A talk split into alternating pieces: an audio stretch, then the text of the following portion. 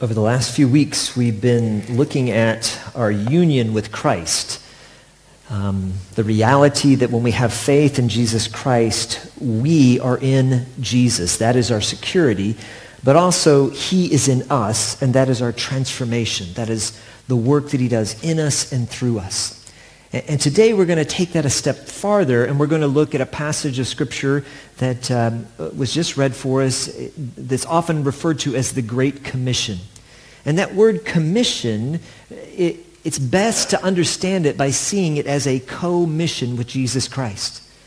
What God has done is invited you and I into the deepest, most important work in all the universe about communicating who he is and what he has done. And it's an incredible, incredible privilege. Now, um, I have a tendency to refer to this slightly differently. I call it the Grace Commission. Um, and the reason I do is because it's something that every one of us, no matter how qualified or unqualified you or I feel, have been invited into by grace. And it is the message of God's grace. And so where I want to begin today is simply with this. The Grace Commission is for all believers in Jesus. You and I and every other believer, it's not just for missionaries or for pastors or for people who are at a certain point in their faith journey. It is for every believer. In fact, next week we're going to look at a passage uh, that is absolutely incredible in John chapter 4 about a woman who shares what Jesus has done in an incredible way after she had just known him for a few moments. No preparation, no training, no equipping, and yet God used her in amazing ways. And next week we're also going to have a, an incredible testimony um, of, uh, uh, of a dear man and his family uh, that are from Iraq that's going to share a little bit about what God is doing in their heart and in their life, and I know it's going to be a blessing to you. But today, let's, let's examine this passage, this assignment that God has given us. He has called all believers to go, to go and to make disciples, to make learners, to make individuals who will discover that a faith in Jesus Christ is real and vibrant and affects every aspect of who they are. This is Jesus' final instructions on earth, not just to his disciples, but to each one of us. And in fact, it points to our purpose. You'll see in front of you there's a question, why? And um, how many of you have some why questions in your life? Any, anybody? You know, there's, I have lots and lots of why questions. You can think of all kinds of them. But one of the why questions is why are we here? Well, this is part of the reason, part of what we were created to do. And I'd like to share with you the answer that I believe the scripture teaches is that why we are here is that you and I, that we were created to share God's life and to show his greatness. That's our purpose.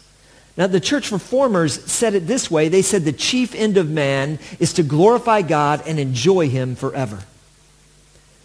And I'm saying exactly the same thing in slightly more modern words. We were made to be united with Christ, to share his life and to show his greatness. And that, when that becomes the purpose of our life, that's where we find fulfillment and meaning in everything that we do. Well, let's look at this, this passage because I know from, from my, own, um, my own fear and timidity as well as from 30 years of experience in, in ministry that when you, when you preach on the Great Commission, some people they're, they're excited. Other people, they're like, when can we get to lunch? Because this one is just, is, is tough for me. So often we don't feel like we're able to really share our faith. And I want to show you something that I hope will be incredibly encouraging.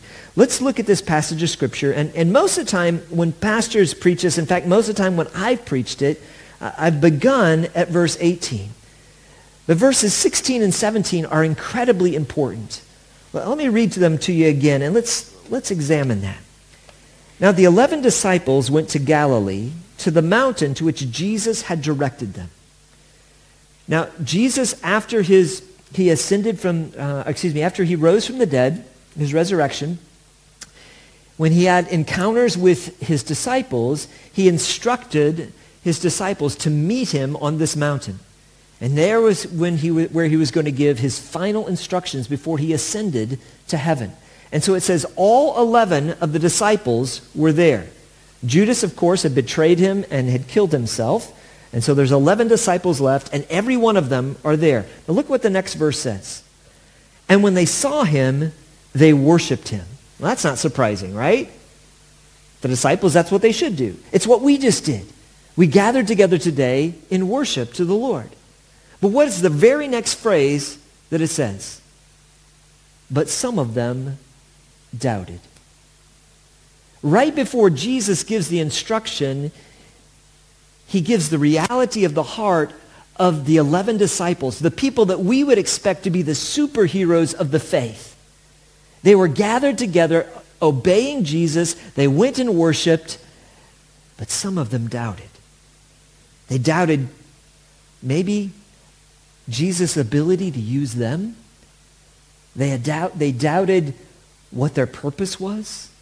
They doubted whether or not they could carry on without Jesus physically with them. They were insecure, just like you and I. Because when we think about sharing our faith with other people, which is what this passage is all about, what this command is all about, so many times we feel inadequate. But here's the good news. God calls the doubters to live the grace commission. So if you're there thinking, I can't do it, I'm not smart enough, I'm not educated enough, I don't have the answers to people's questions, all those doubts, what I want to urge you to do today is to put them aside and say, Jesus, I'm going to worship and trust you. Because the never, very next thing he says is all authority has been given to me. The answer to our doubts is Jesus' authority, not our ability. The answer to your doubts is Jesus' authority, not our ability. So we don't have to worry about being qualified. Here's the truth. God does not call the qualified. He qualifies those he calls. And that is radically different. It doesn't matter whether you're a teenager whether you're an old person like me, um, anywhere in between, doesn't matter whether you're married or you're single, whether you've been a believer for a long time or a short period of time, God can equip and qualify you to share his great work because he has placed his Holy Spirit in you and wants to work through you to draw people to himself. Grace the grace of God calls the unworthy to live on mission for God. And the great news is, the encouraging news is, God chose common, ordinary people to accomplish his extraordinary, eternal work. That should be encouraging to you. You see, oftentimes we think of, you know, the disciples as if, man, if, if we could have been like them, then God could use us to great th- do great things. They all messed up. All of them. They were fearful and timid. They doubted. We're in good company. So the first thing that we need to do, if we're to obey Jesus' command, is we have to set aside our doubt and say, it's not about me or how good I am. It's all about the authority and power of Jesus Christ and ask him to use us and work through us. He gives us here an incredible command that we are to live. Now, when you look through the scriptures, you'll see that this is the normal pattern of God. God rarely calls the person that we would put in the spotlight. He rarely calls the one who's equipped and qualified. And we would say, man, when we look at their CV, that's a person that you can see doing great things for God. The people he most often calls are the ones who would least expect it. I want you to think back through, through the scripture and, and realize that what God does is oftentimes he calls those who are unaware, who are unqualified, to serve him and to do great and mighty things. When God calls a person to do his work in the scripture, he always speaks to their potential and not to their accomplishments or even their failures. He speaks to who you can be in him, not where you are right now. God doesn't point out our inadequacies and give us a list of reasons why we will probably fail. The enemy does that for us. He's really good at it. He's the accuser of the brethren. But God sees what we cannot. And when you look through the scriptures, you find incredible things. I want to uh, show you one in, in the book of Judges. This is one that um, most of you, maybe you've, you've read it once or twice, but you know very little about him. In Judges chapter 11, verse, verse 1, there's an example of one of the early leaders of Israel who was perhaps the least expected person you could imagine. Because God rose him up when he wasn't even qualified to be the heir of his own family. And yet God chose him to be the leader of his nation. Look at verses 1 through 3 of Judges chapter 11. Now Jephthah, the Gileadite, was a mighty warrior, but he was the son of a prostitute.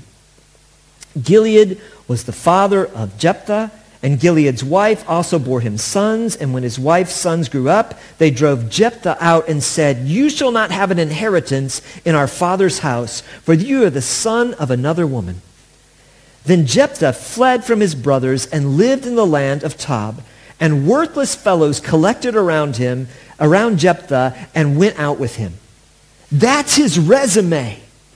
His resume is, I was born out of wedlock. My mom was a prostitute. My brothers, my, my step or half brothers didn't want me. They kicked me out of the family, said I wasn't even worthy to be a part of them. And when I went out on my own, a bunch of misfits gathered around me. And yet that's the very person that God calls just a short time afterwards to lead the nation of Israel. I don't know what your uh, resume or your CV looks like, but chances are you're a couple steps above Jephthah, right? If God can use him, he can use us.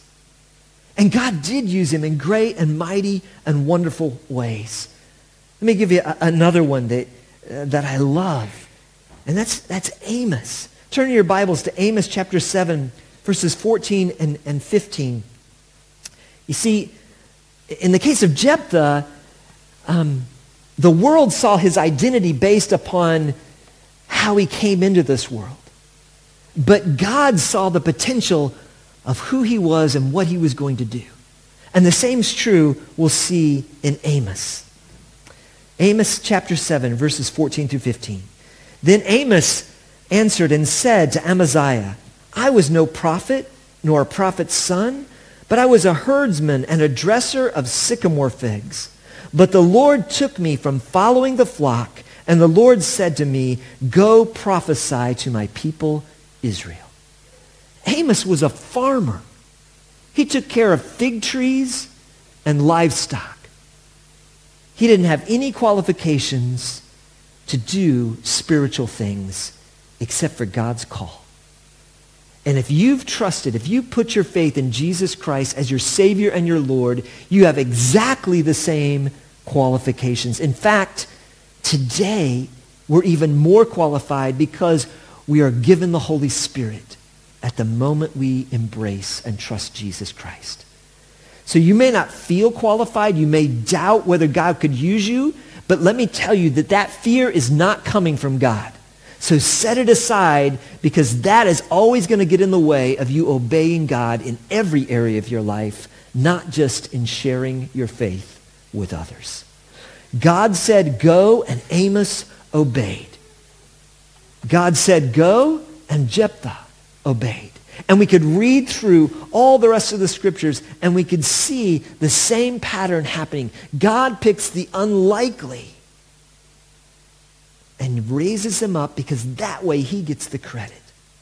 Too often we think I can't be used by God because I'm blank. I'm too shy. I'm too timid. I'm too young. I'm too old. I'm too poor. I'm an outcast. I don't speak well. Every excuse you can come up with is already here in the scriptures. And God used them anyway.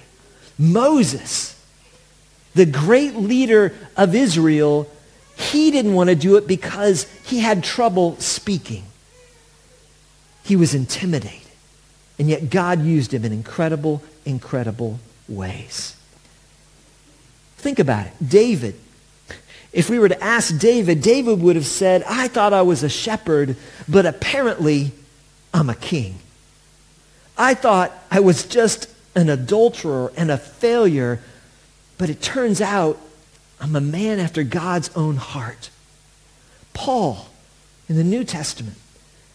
He would have said, I thought I was a persecutor of the church, but it turns out I've been given the greatest opportunity to go on mission that the world has ever seen. Peter.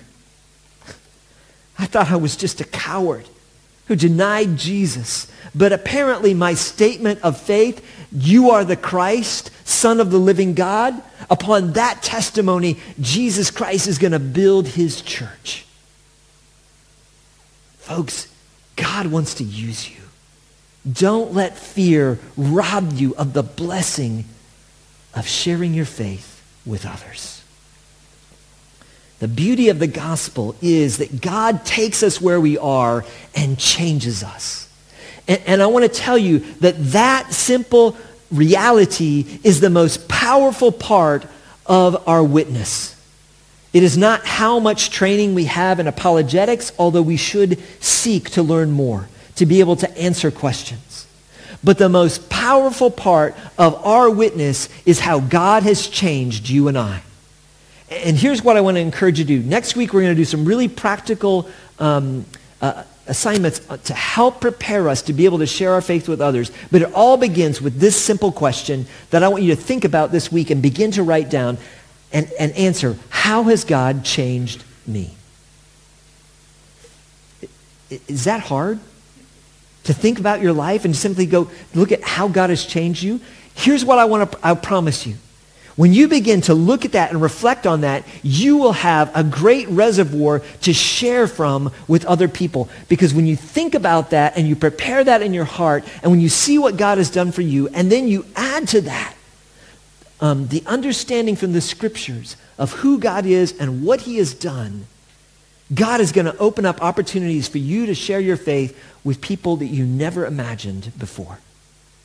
But it begins with that simple examination of your story and how God has changed you. Remember, it is not about religion. It is about a relationship with Jesus Christ. So you telling about your relationship with him is a powerful, powerful testimony. God calls us to share our story. And that's where we want to begin. Let me, let me read what he calls us to do again. He says, all authority in heaven and in earth has been given to me. This is Jesus. Go therefore. It is a command to make disciples of all nations, baptizing them in the name of the Father and of the Son and of the Holy Spirit, um, teaching them to observe all that I've commanded you, and behold, I am with you always, even to the end of the age. God bookends his command with two great promises. He has the power to bring it about, and you are never alone. That should encourage and fuel our witness. Those two promises. But remember, it is a command. This is not optional. This is not for some believers who reach a certain point. It is for every single believer to share our faith. So that is what we're called to do. But now who are we called to share with? If we're to go to all nations, well, you and I individually can't go to every single nation, but God is going to call us to specific people that he wants to use us to communicate the truth of who Jesus is in their heart and life. So who is God calling you to go to? Well, there's another passage that is part of this Great Commission. In fact, one of my favorite things to do in the Scripture is to, to build harmonies of, of Scripture.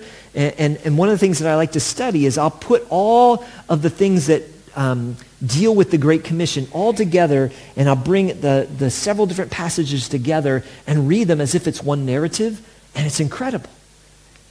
And the next piece of that, after this passage we just read here in Matthew, is a passage in Acts chapter 1, verses 6 through 8.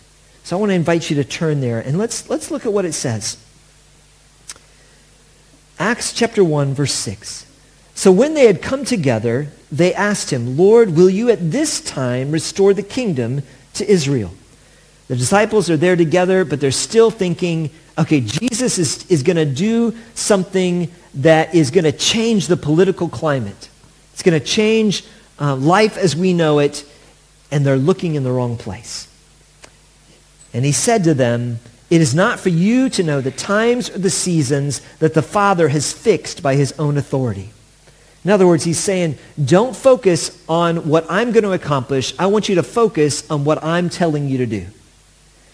And too often in the history of, of the church, we've tried in the church to work out cultural change rather than following the instructions of the Great Commission of making disciples. God gave us that assignment. He will work in and through his people to accomplish the other in his time, but only if we stick to what God has assigned us to do.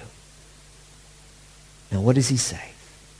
He says, but you will receive power when the Holy Spirit has come upon you. Again, he gives a promise. He reinstates it. And you will be my witnesses in Jerusalem and in Judea and Samaria and to the end of the earth. His promise is this is your destiny. God is going to use you. He's going to use me to communicate the truth of his good news to other people. And he gives us here in the midst of this life mission of why we're here, he gives us the beginning steps. Because here when he's saying is in Jerusalem and Judea, in Samaria, and to the ends of the earth, he's telling us who he's calling us to. He's using the example here of the disciples and how he begins to send them out and it expands to show what the witness of our life is supposed to be like. Our Jerusalem, for us, it's, it's our family, it's our friends, it's the people right around us. God wants to, to take us to the familiar territory of those we already know and begin to share what God has done and changed in our life. Judea makes it, this was the, the region around. It wasn't just the city of Jerusalem, it was the, the region or the, the state, as it were, around Jerusalem. And that's the, our acquaintances, our coworkers, our neighbors. God is calling us to expand that and to make relationships with other people so that we can have an impact in their life. Now that relationship should be driven by love for them. The love that God has for us needs to be poured out in a love for them. They are never a project. Never. And, and, when we share our faith with someone else, we need to make a commitment to love them whether or not they ever respond in a positive way. No matter what. Because the reality is, in most of our lives, it takes multiple points of contact, multiple people before a person comes to faith in Jesus Christ. And if you just share a little bit and then they kind of push back and you just forget about them, your witness loses its power. You're not communicating that God really is interested in them because you're showing that you're interested in them. See, that's, it has to be driven by relationship and by love. So our Judea is our acquaintances. Samaria was a different story, though. It was cross-cultural. They were a different people group. And so God calls us not only to go to the people around us that we interact with, but also to those who come from a totally different background, a different language, a different culture. God is calling us to those as well. And for the Jews, the Samaritans, it was, they didn't necessarily get along, but the grace of God breaks through that. So God is calling us to strangers who come from a different background than us.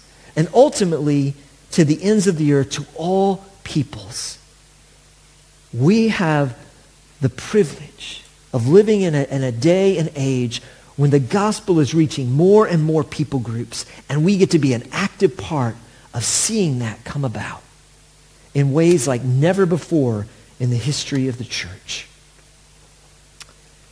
So God is calling us to progressively have a witness that encounters the people we know most intimately, our friends, our neighbors, the, the people we, we um, encounter in the marketplace, our coworkers, to go cross-culturally, and ultimately to go to the ends of the earth. But Recently, I've been reading a, a passage of Scripture that has captured my heart that I believe the Lord is at least speaking in a way that points us to a specific call for us as a church. I want to invite you to turn to the book of Ezekiel. Ezekiel was a prophet in the Old Testament. And Ezekiel um, was born into the tribe of Levi, and so he was going to be a priest. That was his destiny. That was what he was being trained to do. And um, at the, when his whole life was mapped out in front of him that eventually he would be serving in the temple in Jerusalem as a priest. But at 17 years of age, Ezekiel was taken captive with 10,000 other young people from Israel and sent to Babylon in what is uh, today modern day Iraq. And he became um, a captive, an exile in, in a foreign land. And, and he was he was, uh, his life was basically enslaved to the Babylonians and later to the Medes and the Persians when they conquered Babylon. He was, he was a, an, an exile. And for 13 years, he was there in exile, and the Lord called him on his birthday, on his 30th birthday, the very day he would have entered into the priesthood and begun his service in the temple, God had a different call for his life. Everything that he had in his mind that he had mapped out um, wasn't quite what God had in mind. He had a bigger call for Ezekiel.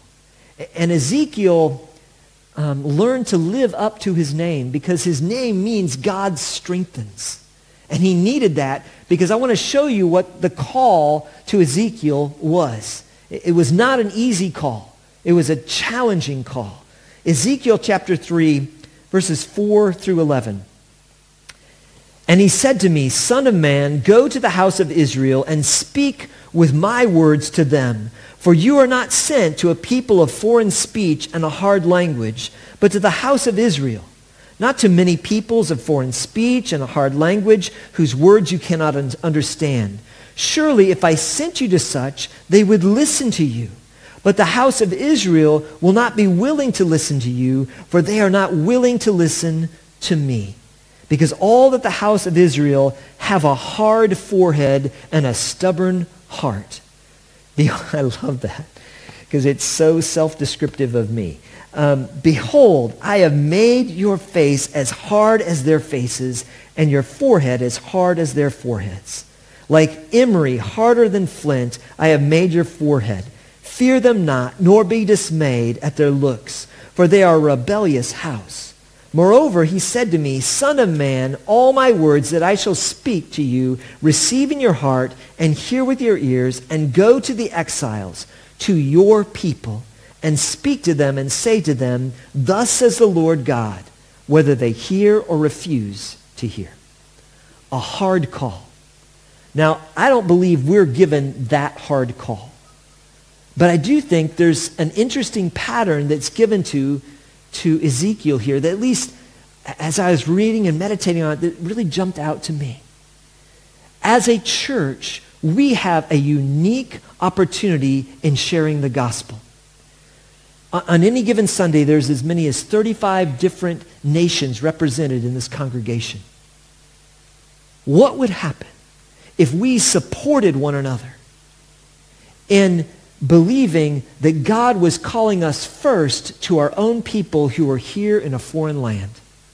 That doesn't discount the call that we have to the Czech people. We actively want to pursue that mission.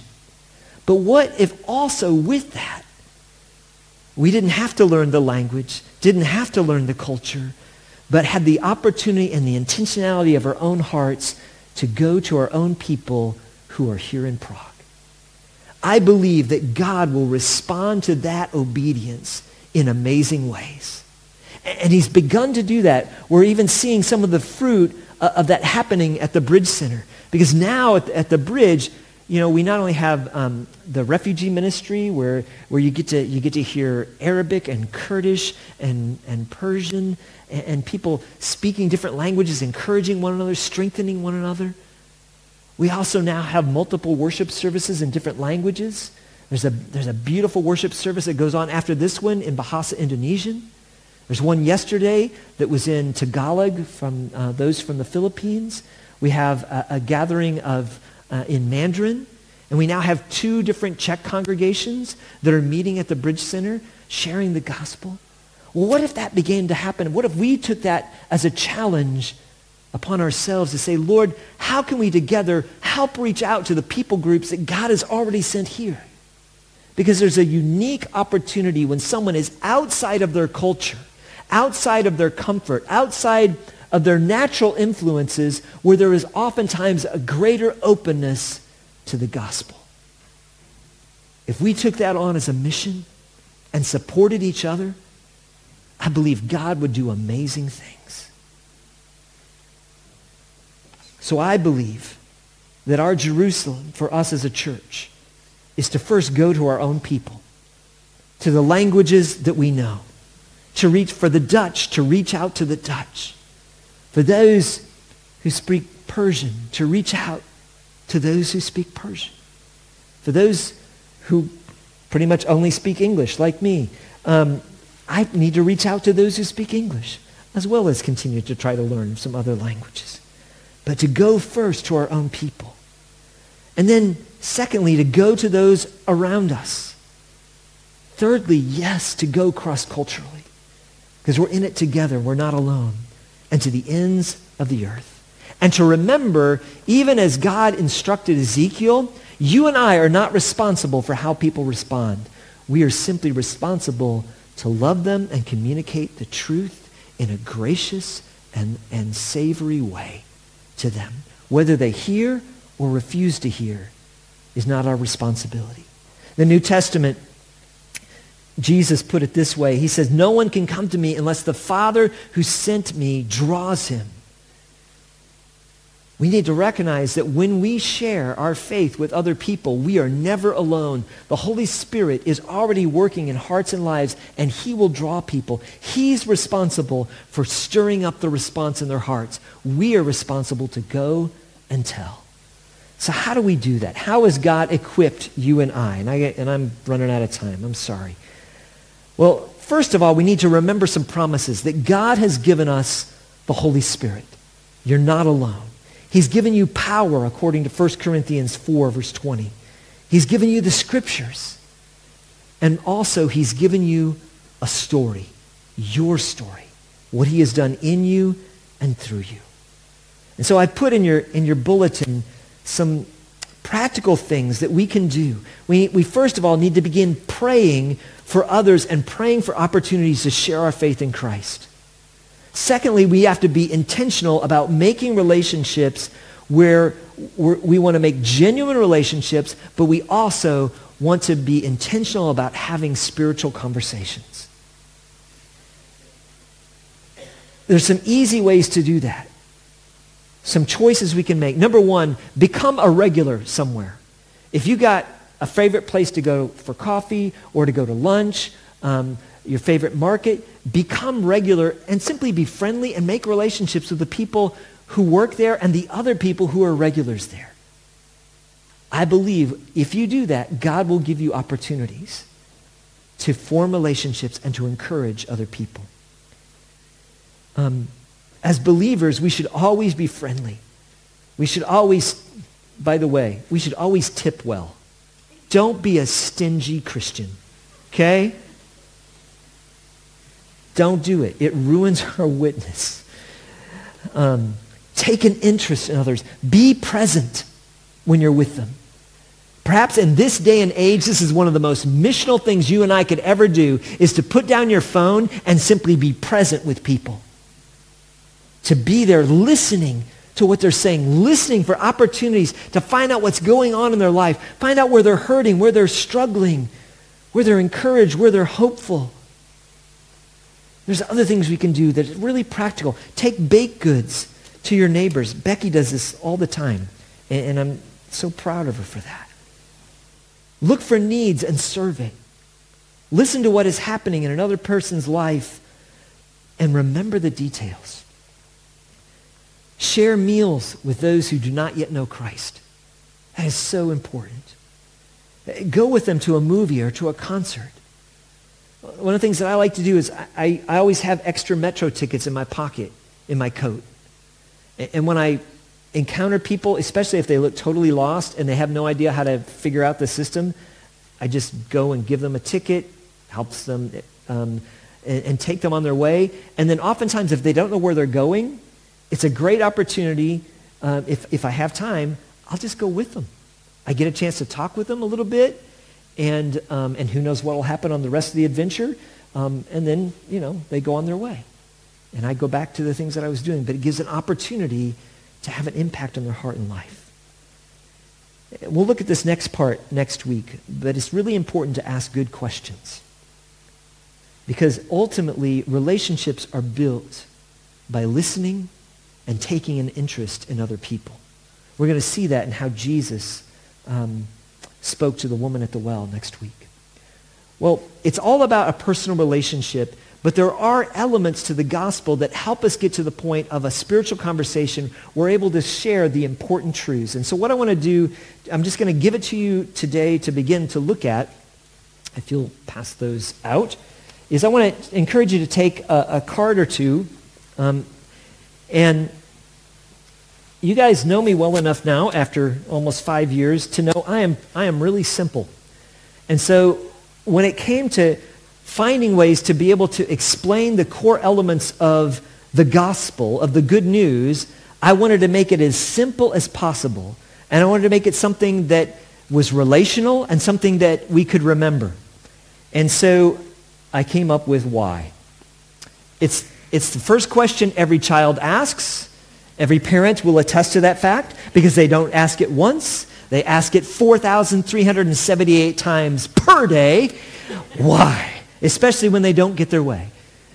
Because there's built into us this questioning. In the same way, we see that there are problems, there are challenges, there are difficulties in our world, and we want to know why. Well, there are answers.